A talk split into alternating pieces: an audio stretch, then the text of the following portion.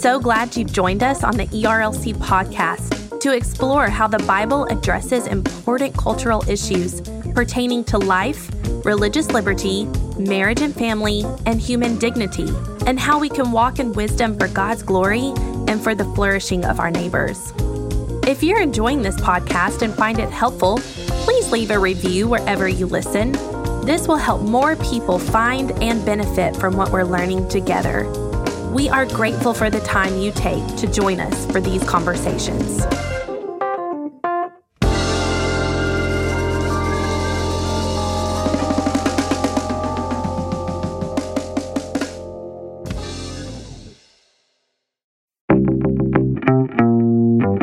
Welcome to the Digital Public Square, a podcast from the Ethics and Religious Liberty Commission about ethics, theology, and philosophy in today's society.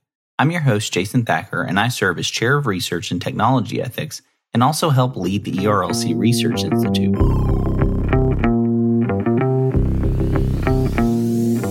Each week, I'm joined by some of society's most influential thinkers, writers, and leaders to talk about the important ideas shaping our society today, as well as some of the top issues of life in the digital public square.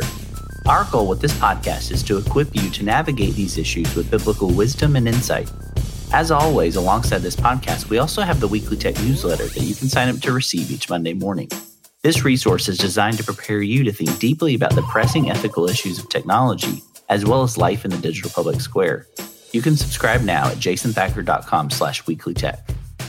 In today's episode, I'm joined by Dr. Gray Sutanto to talk about his recently co-authored volume, Neo-Calvinism with Cory Brock from Lexham Press. Today we talk about the retrieval of Neo-Calvinism theology as well as social thought. Dr. Sutanto is an associate professor of systematic theology at Reformed Theological Seminary.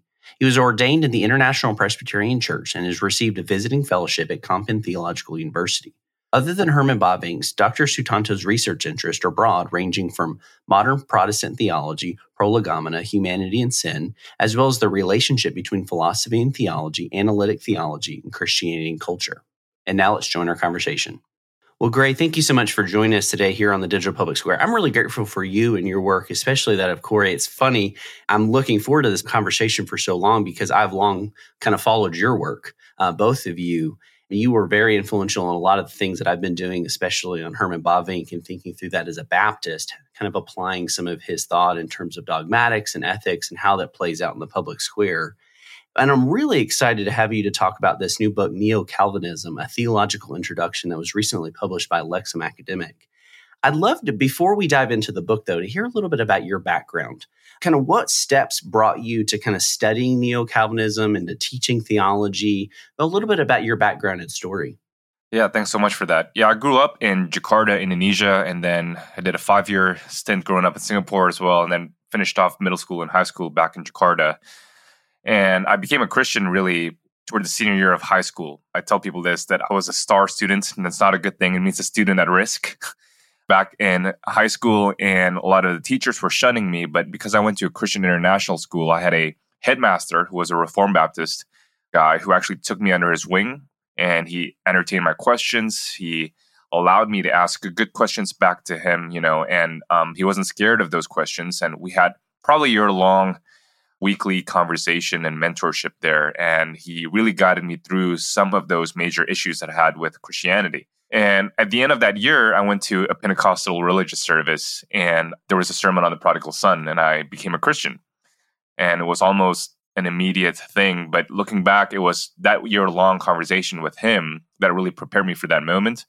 Became Calvinistic not long after that, and I went to Biola University and I'm thankful I became a Christian right before college applications because it helped me actually say to myself, maybe I need a purpose in my life. Maybe I should I should work and study something. So I did a philosophy major there, and after about the first year, realized that lots of the, the philosophy faculty were actually quite committed to some version of Molinism, Arminianism, and I enjoyed my time there. I mean, they were very clear and rigorous on the need for analytic thinking, precision, and so on.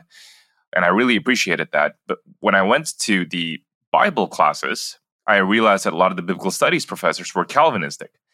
And at that particular moment, I, I became convicted as I was reading Kuyper and, and other thinkers there, and especially also Barth there, that there might be an antithesis between reason and revelation.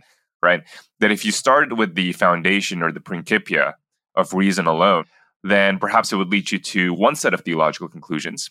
But if you start with revelation, special revelation as a norming norm, special revelation as a principium cognoscendi or principle of knowledge, a foundation for knowing, then you would end up with a different theological conclusion. And Kuyper's antithesis doctrine was really attractive to me at that particular point in my life.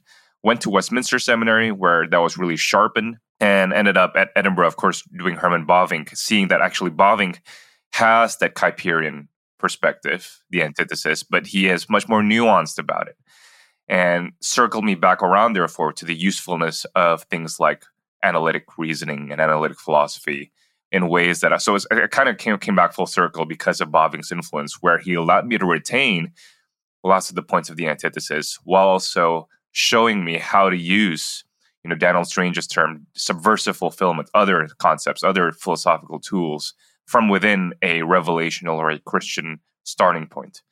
So epistemology was really a big driving influence looking back now on why I was so attracted to neo Calvinism. And my, my experience in college really shaped me at that initial juncture. Well, one of my favorite things about talking to authors about their new work is hearing a little bit of the story and kind of the background, kind of the genesis of a work like this. Uh, every book has a story, every author has a story of kind of what kind of led them to write a book like this, not only the need, but also the story about how it came about. I'd love to hear a little bit about the background of kind of you and Cory and why you wanted to write a work like this. Yeah, you know, we were doing our PhDs together at Edinburgh, and his desk was, you know, literally a couple meters away from mine and we were working on adjacent topics on Bavinck. He was writing on Bavinck's use of Friedrich Schleiermacher, the father of modern theology, and I was writing on Bavinck's theological epistemology. So we were really looking at some of the same texts from different angles. And as we were looking at secondary literature on Herman Bavinck and reflecting on our own seminary experiences, he went to RTS and I went to Westminster. We realized that so many of the, the secondary sources critiquing neo Calvinism we're really critiquing second generation, third generation permutations of neo Calvinism in America and not necessarily Kuyper and Bavinck themselves, or they were not really clear about the differences between the two, first generation and the second, third receptions of, of neo Calvinism. And also the secondary literature on advancements or positive, you know, endorsers of neo Calvinism. They were also focusing much more on the non theological disciplines within neo Calvinism. So neo Calvinism and say politics, political theology. Actually, every single one of our podcast interviews, especially in our current moment, is asking me what does a neo Calvinistic political theology look like? And I, I mean, there's real contributions there from neo Calvinism, but I feel like the fact that you're asking that question means that we needed to write this book because it's not primarily a political program, right?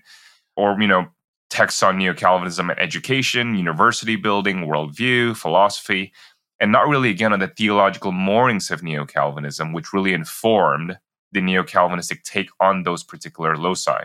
So we thought, hey, we needed to recover this aspect of neo Calvinism. And the Bavinck translation is really significant for that because I think part of the reason why neo Calvinism was so defined and so critiqued in those ways as a non theological, horizontalized movement was because people were still coming to grasp to, to Bavinck's contributions as a progenitor of neo Calvinism, the Reformed dogmatic. So I would hear oftentimes, you know, even in seminary, oh, I don't like neo Calvinism, but I like Bavinck.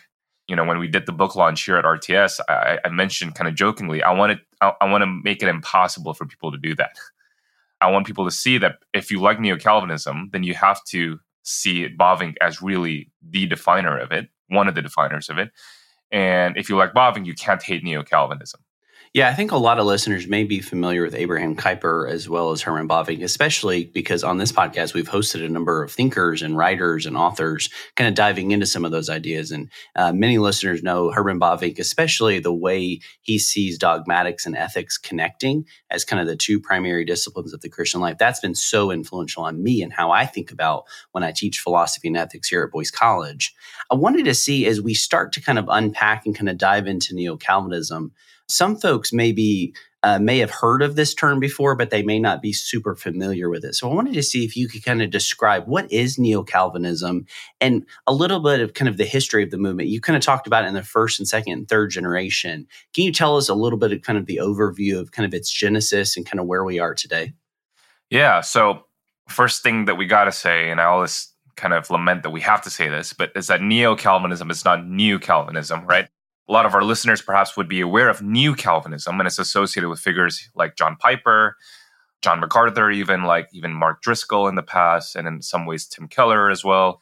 And you know, some of those thinkers are connected genetically to neo Calvinism in the sense that I'm talking about it here, especially Keller, but not so much other figures of that 21st century, 20th century American evangelical revival of predestinarian soteriology, right, for the American evangelical scene. So that's new Calvinism. Neo Calvinism is an older movement, and it's a theological tradition that stems out of the works of Abraham Kuyper and Herman Bavinck. So, you know, Kuyper died 1920, Herman Bavinck died 1921. And I would say that their deaths was probably the end of that first generation neo Calvinistic work. So, what do I mean by neo Calvinism?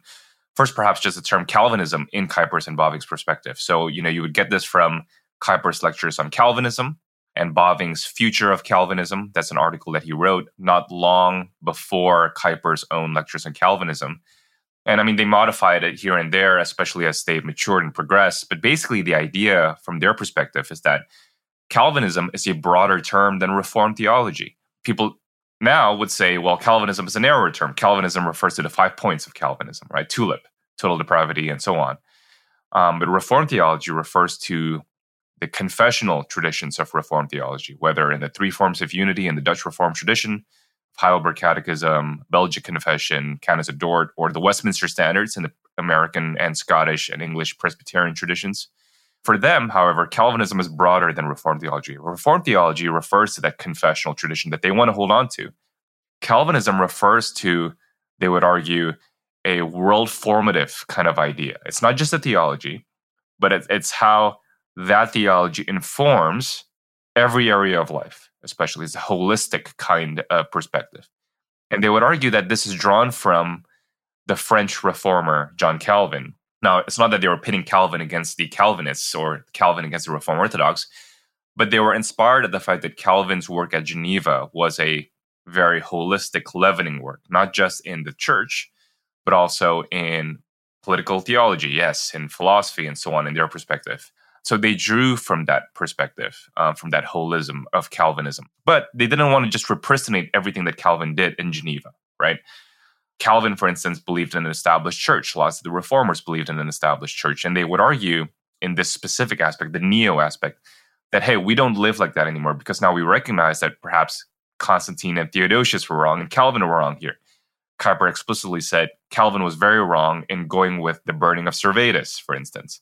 Calvin was wrong in not allowing Catholics and the Remonstrant Arminians later on, right, to be citizens in good standing within the same nation and so on. They they wanted a free church, in other words. So the neo aspect, especially I was just rereading Bavinck's Future of Calvinism yesterday. The neo aspect was them saying, now we live in a democratic time.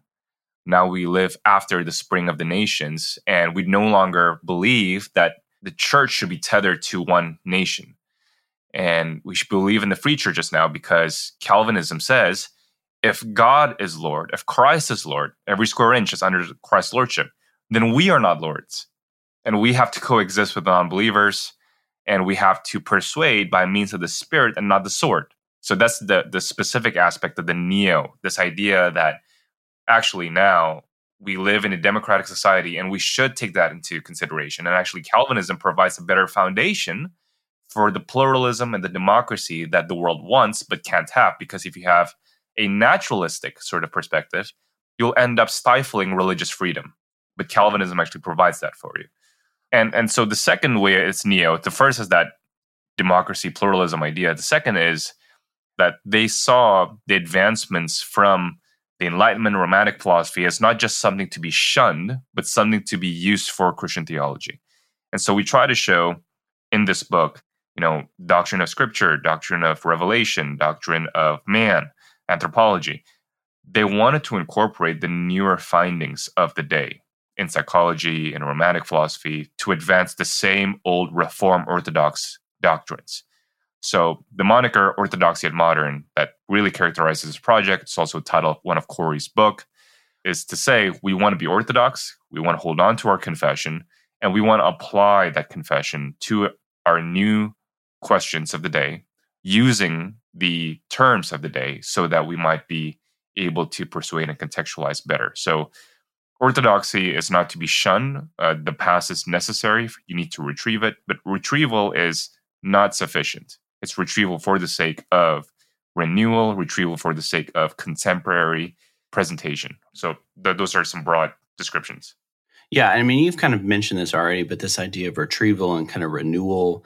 And I think for a lot of people, when they hear of neo Calvinism or they hear of Kuyper and Bavinck specifically, they think of naturally, and you guys kind of introduced this early on in the work, you think of the kind of the social, political, cultural components of neo Calvinism. But you rightfully note there hasn't been as much work kind of recovering the theological kind of contours of theological foundation. And I wanted to ask, why do you think that is? Like, why do you think, especially, I mean, I was introduced as kind of my personal background, I was introduced to kind of reformational thought, kind of neo Calvinism in many ways, and even Bavinck kind of from that kind of social, political, kind of ethical realm, thinking through worldview studies, for example, or something to that effect. Why is it that there seems to, in your opinion, kind of a neglect of kind of the theological foundation of this kind of larger kind of philosophical system? Yeah, lots of reasons, I think. And, you know, you're not the first person to ask us that. And, and I've reflected on this and, and thought about it and circled back on certain answers. I think a few key pivotal things here. First is people are only aware of Kuyper's lectures on Calvinism, where he covers, you know, Calvinism and politics, Calvinism and science, Calvinism and art, for instance. That's the main pivotal text, and they don't even read the whole thing usually. I sometimes joke if if you hear people citing Kuyper's every square inch quote from Lectures on Calvinism, then it's probably a sign that they've never really read Kuyper. They saw it maybe in a Christian high school plaque, right? Every square inch belongs to the Lordship of Christ, or Christian university, or little pamphlets here and there, whatever. So they take that out of context where they've only read Lectures on Calvinism. And that's where Kuyper was applying a Calvinistic life system, he would say, to those different fields of life. And so they read that and they haven't read, let's say, Kuyper's Encyclopedia of Sacred Theology, which is a very dogmatic text. And only a portion of that has been translated into English, right? Only, if my memory serves me right, just the second volume and little bits of volume one um, has been translated. And, and in that particular text, as we're writing through this book, he very specifically says it's in the doctrine of Scripture where we have to do most work as neo Calvinists. And Bavinck, in his Modernism and Orthodoxy Address 1911, says it's in the doctrine of scripture as well that we have presented a most acute creative form of, of doctrine that's new. So, in their perspective, their main contribution, one of their main contributions, is actually in theology, dogmatics, a doctrine of scripture, which is very interesting. Second is as well um, Bavinck's Reformed dogmatics just being recently translated, right? So people would have read Kuyper's lectures on Calvinism, and then they would read, let's say, Dooyeweerd, right, which is a very reformational sort of philosophy and the main dogmatic text of Neo Calvinism had just been left untranslated, which is Bavinck's Reformed Dogmatics. And I think that's a major, major reason why. Third, especially in America, is the co opting of Neo Calvinism perhaps by certain Reconstructionist movements. So let's say Rushdoony, the Chalcedonian Foundation there, um, I think it was in California, right? And so Neo Calvinism becomes confused with a kind of cultural transformationalism, which is not their I really don't think that that's a an accurate way of describing their position. Either the Rushdoony trajectory or maybe sort of movements in Grand Rapids about cultural transformation, which really watered down the theology for the sake of mere cultural engagement, if that makes sense. So those voices become louder than the primary sources. And so much of it, therefore, is just contingent translational issues. Others of it is what's most immediately around you, therefore, right? Um, reading Kuyper here and there, and then those other movements there. Um, so yeah, I think those are some of the main reasons. Yeah, one of the things that when I teach here at Boyce College, I teach uh, worldview analysis, and I've long kind of assigned certain texts from Bavinck or from Kuyper, and kind of having discussions with students. And one of the ways that I've found that helps best for them to understand kind of the nature of worldview studies or the nature of world and life view, kind of depending on what language you want to use, or even some of the more contemporary ideas like social imaginary, is understanding the role of theology alongside anthropology, metaphysics, epistemology, and ethics, and kind of a five-fold kind of spectrum or viewpoint of understanding a larger philosophy. And that's something that I really appreciated about something like this is it kind of shows that theological foundation is going back into scripture is so foundational for kind of the entirety of our worldview and the entirety of our philosophical system.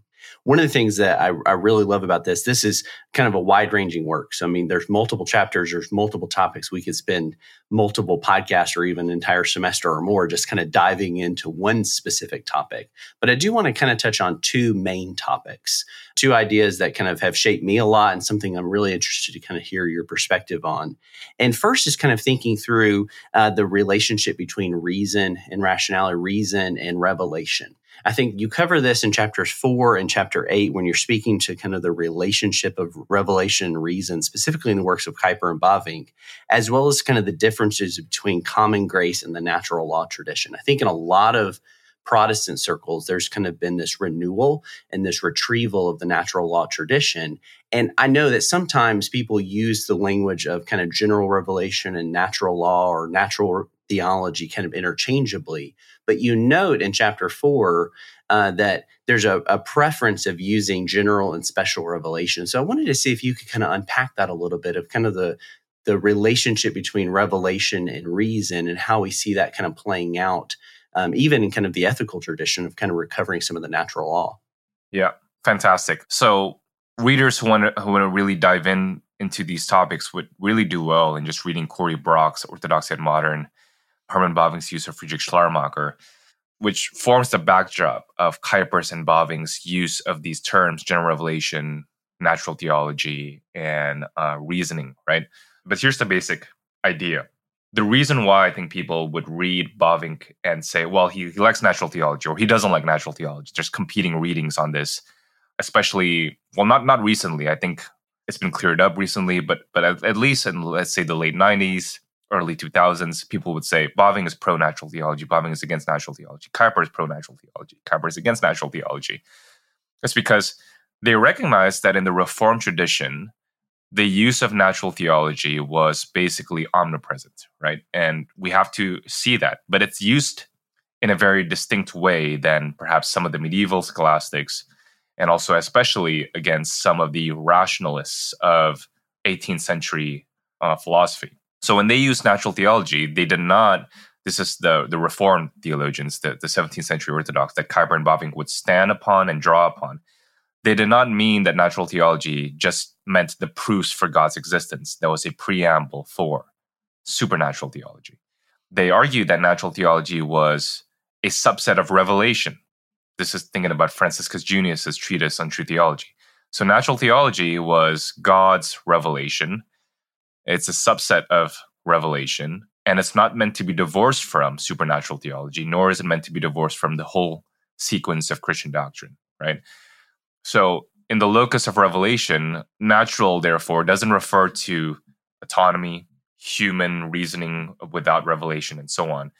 But Bavinck and Kuyper recognized that once we got to the 18th century, everybody was using the term natural theology, but people were defining it differently. So they wanted to really make clear what they meant by natural theology. So in some passages, they would still use the term natural theology. But then Kuyper would say when we speak of natural theology, we do not mean the reasoning of man to get to an infinite God, but rather it is God who comes down and makes himself manifest to us, especially in our hearts or consciousness. Bavinck would say the same thing. So he says, I prefer the term natural revelation or general revelation over natural theology because natural theology could imply that it's just natural that we're doing this, or this is just autonomy. It's just human rationality without supernatural revelation. But according to Christian theology, natural revelation is just as supernatural as special revelation, because both is God speaking, one through creation and another through the text of Scripture. And here's where Bavinck's and Kuyper's romantic philosophy helps them. They would argue that general revelation therefore, has to do with providing the affects of God consciousness, the feeling of absolute dependence in our hearts. And because it's an affect, because it's a feeling, right? Feeling here is not emotion, mind you. Feeling here is a pre theoretical impulse, let's just say, a pre theoretical effect. I, I, you know, there's there's so many ways we can talk about this, but a pre theoretical sense, let's say, a sense that you know that God exists and that you're accountable to Him. So, because it's an affect, it's not something that is the product of the human reasoning. Human reasoning presupposes affects. Think about the gut feeling that you have before you were able to articulate something, right? You had a feeling that something was wrong, but you were not able to articulate what exactly what was wrong. Though you, you still knew it, but you were not able to articulate it in concepts. That's the romantic sort of trajectory that Kuyper and Bavinck were working with. And they would say, well, what if we took that romantic philosophy, this category of affect, this category of feeling, that is an affect before concepts, and say that's the work of God. And natural theology is always there for a second moment, as we say in the book, a second moment that presupposes those affects. So, theologizing, reasoning is always dependent on a prior witness within, and it's not to be conflated, therefore. And I think we know this already uh, instinctively today because of the terms that we use. So, systematic theology, which is a reflection on supernatural revelation, is not revelation natural theology is also not revelation, right? So, yes, we can talk about common notions, propositions that are immediately known, like 2 plus 2 equals to 4, the laws of logic, and so on. But as long as those are concepts and propositional lies, they already presuppose the workings of the human mind, whereas general revelation is independent of the human mind. It's God revealing himself in the human consciousness. So some examples here maybe, you know, when an infant knows who their parents are without able to propositionalize. That's a kind of affect, right? When you got a sense that something is wrong and you you head towards somewhere, and that's a sense of affect. When you're thinking about something on the way home, and suddenly you were home and you didn't remember which route you you took when you got home. That's a kind of precognitive affect, right? So that's the that's the sort of way in which Bavinck is talking about these things, and and that's a really important dimension and I think evangelicals today would do well retrieving this. I think we we've forgotten it, and um, we we keep confusing natural theology and and and general revelation. So one of the questions that kind of comes up alongside a lot of this is kind of the deeply anthropological questions, specifically with theological anthropology. How do we understand what does it mean to be human? Which I argue is one of the central questions of our day. It's always been a central question, but especially today in terms of ethics and kind of social thought is that question of what does it mean to be human? And that's where I've benefited so immensely from Bavinck's description of the Imago Dei and understanding how God has created us in his very image. Um, so maybe you can kind of tie those two thoughts together a little bit in terms of how did Kuyper and Bavinck specifically think about that idea of what does it mean to be human? What are their kind of unique maybe contributions to our understanding of that doctrine? And how did they kind of understand broadly what is the image of god? Which i think is a very important question that sometimes we just throw out that language of oh yeah we're created in god's image and we move on but say what does that actually mean? Yeah great question. So wow so many different angles we can take this. I think one of my favorite quotes this is just tying back to the general revelation question from said in his uh, Principles of Psychology, it's been translated as Foundations of Psychology, where he says, understanding make up so little of the essence of man. Um, another way you can translate it is reasoning makes up so little of the essence of man. So I think in our modern ideas of human nature, we tend to think that reasoning and conscious reasoning, right, is the pinnacle of human existence. And Bavinck would say it makes us unique, but it doesn't mean that your expertise, the, the sign of human maturity, is an explicit reasoning. Reasoning makes us unique, but the use of reasoning is not that which is a marker of mature human existence, put it that way. And that's where, again, when he talks about anthropology, he says that we have to do justice to the wholeness of human existence, from the unconscious to the very conscious and even the in the unconscious existence, there's already an important sense in which you already know things. So he's got this wonderful line in the in the principles of, of psychology. And psychology doesn't mean in the Freudian sense for these reformed theologians. Psychology here refers to the study of the soul, the faculties of the soul, the Greek word psyche, right? So a more literal, you know, study of the soul faculty. He says that he wants to rely on the older Christian Aristotelian tradition. But the Christian Aristotelian tradition, which understands humanity as rational animals, right, with a vegetative, sensitive, and rational soul, doesn't do justice, he says, to firstly, the unity of the human person. Secondly, the way in which the rational soul is still very much an embodied being and therefore has an unconscious aspect. And thirdly, therefore, um, they need to take into account the current psychological studies on the mystery of the unconscious in the heart, such that you can't really know someone unless you have really seen those unconscious impulses and not just what they say consciously, right? So I think that's one aspect. They've got a very holistic, therefore, anthropology. When we think about the image of God, it's not just in reasoning, it's in the wholeness of the human being, if that makes sense. So they want to rely on the older metaphysical tradition and say that the image of God is in the substance or the structure of what you are, which allows you to have relations and which allows you to have the ability to obey a particular cultural mandate or vocation to steward and cultivate culture, right? But they want to also update what that substance looks like. And, and they're not satisfied in just repeating the details of, let's say, hylomorphism or the soul is a form of the body, right? They want to say more about that and they want to learn from the psychological insights of their day. Another thing to say about their view of the image of God is that they have a very distinctly corporate understanding of the image of God. So when we think about, you know, the image of God as a particular metaphysical structure with imagination, reason, the will, and so on, a relation with God and covenant with God, and also a vocation. Well, Bavinck says it's not possible for a single individual to excel at every single one of those features in every way. So we need everyone, right? And because God is infinite, we need a diversity of creatures to reflect God. Only a diversity of creatures would do.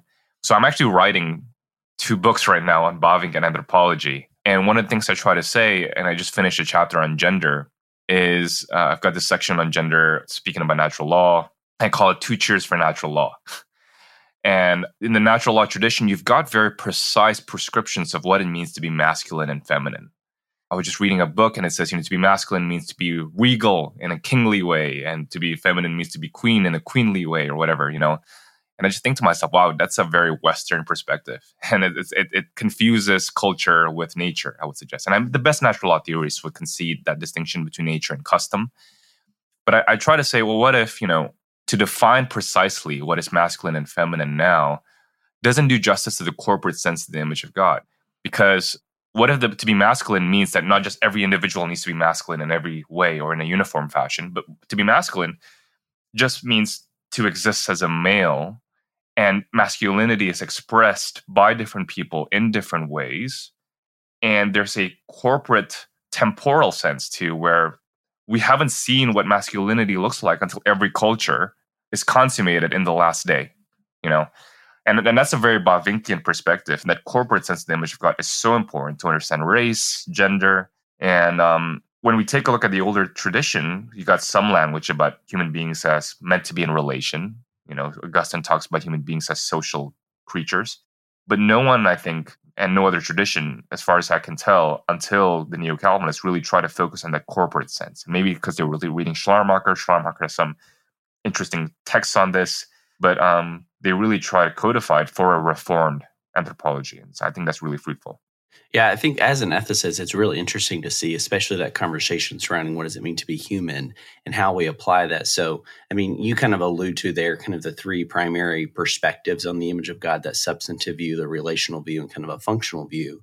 And in my own work, kind of taking, kind of stepping back and saying it's not the capacities or the attributes per se, uh, that what constitute kind of the image it's more of a status kind of being a biological member of the human species that kind of captures that idea of the mind and the body um, and as a unified whole instead of just saying well the mind's more important than the body or it's just a container for the soul or vice versa where the the body is really what matters versus the soul. One of the things that especially is kind of applying this and i'd be remiss to not ask this is especially in Herman and Bavinck's work, you see kind of this relationship of theology and ethics. One of the things I've seen in my own tradition, especially, is that often the study of ethics is downplayed. It's just kind of the mere application of theology. But it's interesting to note. I mean, for me, as I step back and look at it, you have this kind of four volume Reformed Dogmatics. Where recently we're on volume two now, but we have this Reformed Ethics and kind of seeing the rich tradition of theology and ethics in that beautiful passage seen in Dogmatics as well as Reformed Ethics about the relationship between theology and ethics. I wanted to see if you could kind of play that out a little bit, especially kind of in the broader kind of neo Calvinist movement of the relationship and the primacy of those two disciplines within the Christian life. Right. Real quick comment about theological anthropology, picking up on that initial introduction that you, you mentioned in the last question. And then secondly, I'll talk about the dogmatics ethics relation. I don't think the ultimately, I don't think the modern bifurcation between the structural, the relational, and the functional views of anthropology are very useful. In fact, I think when we read the primary sources in Augustine, Aquinas, and the Neo Calvinists, Reform Orthodox as well here, they just don't see having to choose between those realities. So even Augustine, who is the most, you know, he's the most used example of a structuralist thinker on the image of God because he locates the image of God in the intellect. He would argue that that when we talk about the image of God, there is a metaphysical aspect and there's an ethical aspect. Image of God means that you really do represent God, you really do resemble God, and therefore resemblance notice is ambiguous. Resemblance metaphysically and a conformity sense that you have to conform yourself to the image of God. So when when when we're when they were talking about the capacities of reasoning, they weren't saying the more you reason, the more you image of God necessarily, but rather human beings are the kinds of beings with the active potency of reason. So even the, the examples of disability actually confirm that. You don't say that a rock is disabled cognitively because it doesn't think, because it never had the active potency to think, right? Rather, when you say that someone is infertile or someone is disabled, someone is, let's say, limping, you're presupposing a kind of proper function, a kind of active or essential potency that is not yet actualized. And even when someone's in a vegetative state, that still presupposes that they were supposed to be in a proper functioning sort of way. So that's why I think the natural law tradition is really still helpful there. And that connects, therefore, metaphysics to ethics really, really well. Because now when we talk about the human person, you're asking the question of what are they for? And if they're made in the image of God, it already denotes a kind of relation. You're meant to image God. You are made as an image of God. That status idea that you're bringing up.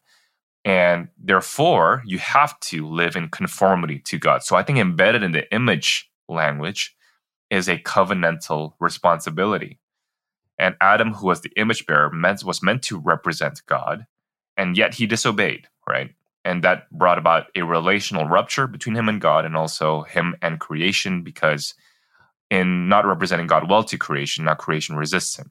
So I'm guessing when you talked about, you know, using Bavinck in the dogmatics ethics line, you're talking about one of his initial pages in the Reformed Ethics where he says, dogmatics is God speaking to us and, and ethics is us speaking back to God, or responding to God, right?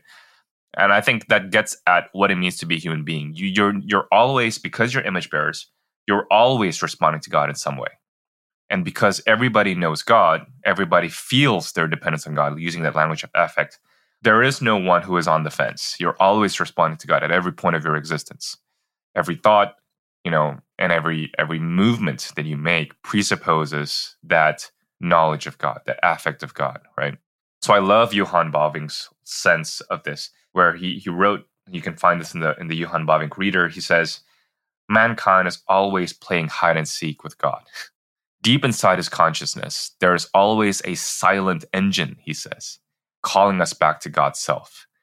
And yet we try to suppress it in a kind of unconscious repression because we are trying to run away from God because we have a, a traumatic relation with Him. And the thing about trauma is you try to forget it, and at a certain point, you get so good at trying to forget it that it becomes an unconscious repression.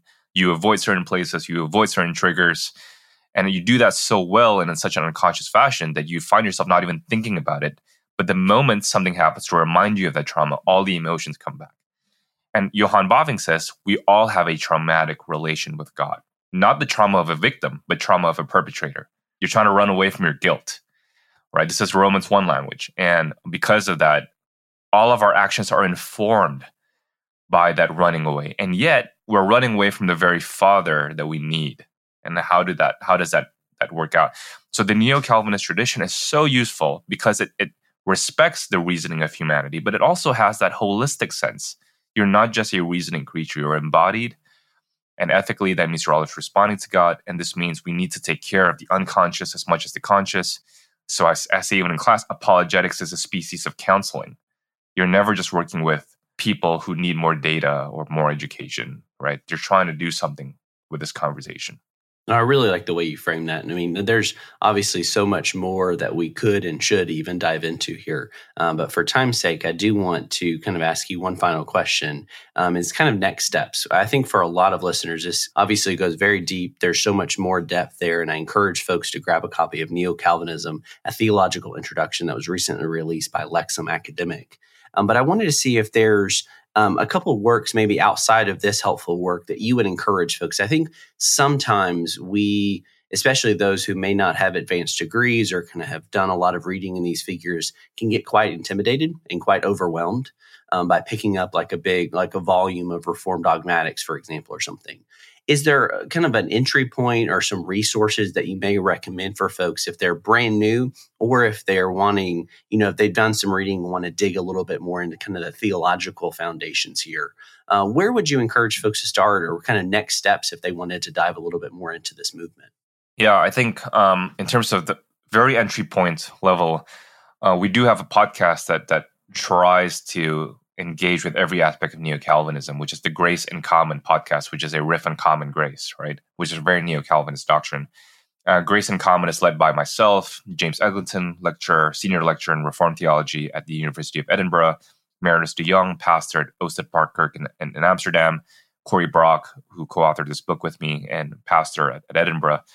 Um, so we, we really try to engage this tradition, use it, criticize it, apply it in different areas of life. So I would point people to that podcast as a starting point. In terms of texts for starting points, I would say Herman Bavinck's Guidebook to the Christian Religion, recently translated by Cameron Clausing and Greg Parker, friends of ours, or also his bigger volume, Wonderful Works of God. Those are sort of distillations of his bigger reform dogmatics, right? The guidebook was a was a text written for high schoolers whereas Wonderful Works of God was a text written for young professionals, college students, both of which are condensed versions of the Reformed dogmatics and wrote much later than the Reformed dogmatics. And in a sense, therefore, you're getting the more mature Bavinck in these two texts. If you're wanting to get a bit more advanced than that, the Kuyper Reader, Centennial Reader, that was published by Eerdmans back in, say, I think 1998 or 2000, edited by James Bratt, where he has some of his most significant addresses, like sphere sovereignty, his texts on uniformity, unity, and diversity, all of that is in that reader. And I would also say look out for our T&T Clark Handbook of Neo Calvinism, hopefully out 2024. We're still waiting for a couple last minute contributions to that volume, but it's basically almost done. And that would cover the whole sweep of the tradition. Every theological loci is going to be revisited, 40 different authors also second, third generation, covering thinkers like Herman Dooyeweerd, G.C. Berkouwer, Klaas Schilder. And so people would see the different trajectories of Neo Calvinism. And the last section of that handbook also covers the legacy of it in philosophy, in missions, in even engagements with pastoral ministry. Tim Keller has a has a chapter on that, wonderful chapter. Um, so look out for that text. And if you want to read more on anthropology, I do have a couple of books again coming out on that. So so Lord willing, that would be really helpful one with T&T Clark and another with Lexham Press. So um, in the next couple of years, hopefully that would be out. Yeah, and that's one of the kind of exciting things about this movement, especially in the Americas, is seeing more and more translations, more and more works coming out on these really important ideas. And so we'll make sure to link to all of those resources in our show notes, as well as some past podcasts that we had with Jess Joustra on Reformed ethics, as well as James Eglinton um, on Herman Bavinck and that really wonderful biography that he did a few years ago with Baker. We'll make sure to link to all of those podcasts and resources uh, in the show notes for listeners. But Gray, thank you so much for joining us today here on the Digital Public Square. It's been a really fascinating conversation. I'm really grateful for your work. Thank you. Thanks for having me. Well, from all of us here at the Digital Public Square, I want to say thank you for listening. If you enjoyed this conversation, would you consider leaving us a review on Apple Podcasts, Spotify, your favorite podcasting app? These reviews really help us to know how we're doing and also to share the word about the podcast with others. As a reminder, you connect with Dr. Sutanto and learn more about his new book, Neo Calvinism, as well as the recommended resources we talked about in the show notes. Also, make sure to sign up to receive the weekly tech email briefing that comes out each Monday morning. This resource is designed to prepare you to think deeply about the pressing ethical issues in the public square today, as well as stay up to date on the latest technology news. You can subscribe at jasonthacker.com slash weeklytech. The Digital Public Square is a production of the Ethics and Religious Liberty Commission and is produced and hosted by Jason Thacker. Production assistance is provided by Kadin Christian and technical production by Owens Productions. It's edited and mixed by Mark Owens. Thank you, and I hope you have a great week.